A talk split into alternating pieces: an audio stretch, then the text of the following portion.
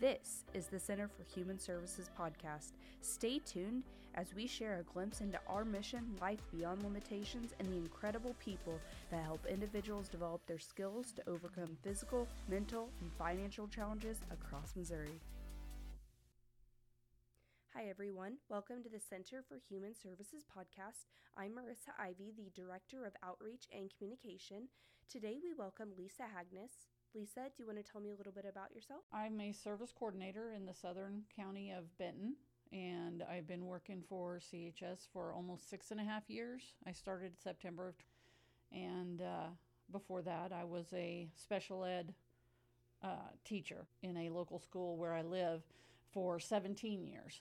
So uh, I enjoy working here at CHS. It's it's been a really rewarding time, and I continue to want to stay here. So prior to you working here, I know you said you worked in the special education department. What was your career path always like? Is that something you went to college for? You always knew you wanted to do, or you had that prior experience, or was something you just kind of fell into place with? I uh, was in a head-on car collision in 1999, and Voc Rehab. I contacted them, and they uh, said that they would pay for me to go to school, and so I went to school and um, went towards uh, teaching. I always wanted to be an accountant, but went into teaching. And a man that was at the local school that I worked at asked me if I wanted to work in the alternative school, and I said sure. So I started working there, and then ended up getting my associates and then my bachelor's in elementary special education. What made you want to become a service coordinator then?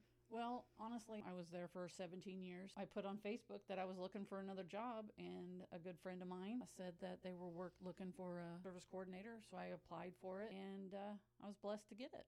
So you've been here six and a half years. And throughout your journey here at CHS, have you found that there has been moments that have been more rewarding or other? What are some aspects that are harder than others? It can be frustrating only when you're trying to get services for a client and they don't qualify. Or, you know, you, there's a lot of hoops that you have to jump through, which I totally understand. And then when it finally goes through and you get them the services that they need, the parents are just bowled over. And I believe that is is most rewarding is that the parents know, guardians know that we're trying our best to get what we can to make it easier for them, easier for the client to live a, a normal life. So, I'm going to kind of go back to when you and I first met.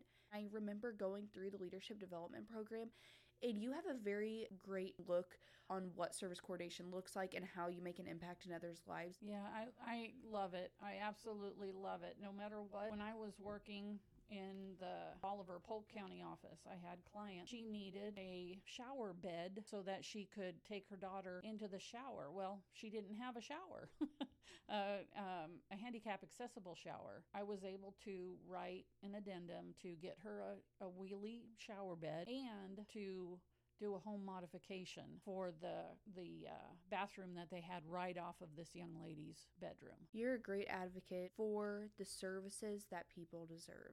There are a lot of pieces where I think people forget just simple things like that that you and I may take for granted, but it's such an important aspect to someone living their life independently. Thank you so much, Lisa, for, for sharing you. your impact um, with the Center for Human Services. I think everyone will be delighted to know what you're doing day to day to make an impact. And thank you all for listening to the Center for Human Services podcast. Stay tuned for the next episode.